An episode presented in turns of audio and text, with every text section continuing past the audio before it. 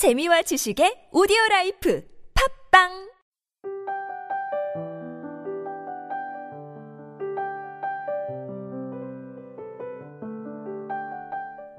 천둥치고 장대같은 비가 한참 내리고 난 다음날 파란 하늘과 푸른 산을 바라보면 색깔이 그 전보다 훨씬 깊고 선명하게 잘 보입니다.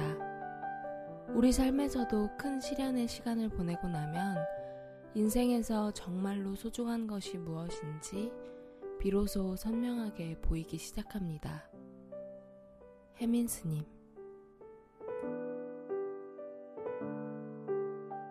인생은 새옹지마라는 말이 있죠.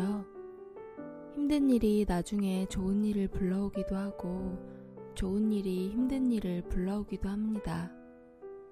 궂은 날씨 때문에 힘들었지만 그 덕분에 맑은 하늘과 푸른 산을 볼 수 있습니다. 더 넓고 깊은 세상을 볼 수 있습니다. 지금 많이 아프신가요? 그 아픔 후에 여러분이 뭘 더 볼 수 있을지 생각해 주셨으면 좋겠어요. 여러분의 더 깊은 시야가 저는 기대됩니다.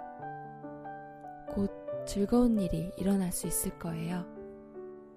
음, 또 좋은 일이 일어난다고 너무 취해 있지 말기로 해요. 혹시 일어날지 모를 힘든 일에 마음을 더 단단히 준비해야 강해지지 않겠어요? 우리 강해집시다.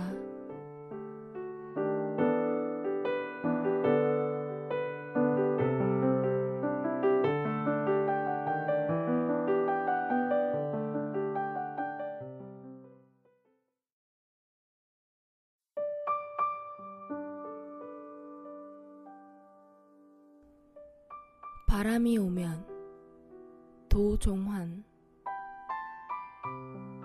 바람이 오면 오는 대로 두었다가 가게 하세요. 그리움이 오면 오는 대로 두었다가 가게 하세요. 아픔도 오겠지요. 머물러 살겠지요. 살다간 가겠지요. 세월도 그렇게 왔다간 갈 거예요. 가도록 그냥 두세요.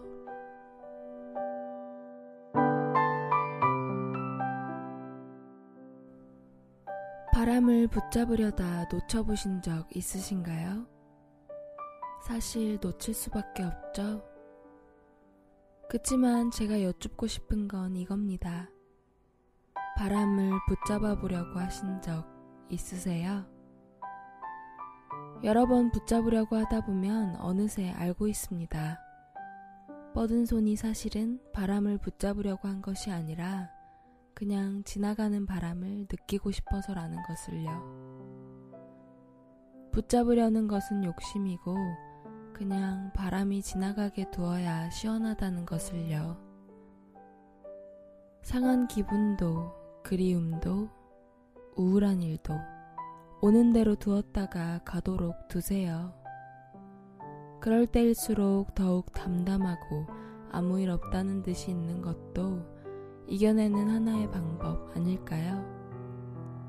바람이 지나가듯 그렇게 있는 것도 나쁘지 않을 것 같죠? 지금까지 기획과 제작의 안신남, 주책녀, 저는 감성을 전하는 여자 감전녀였습니다.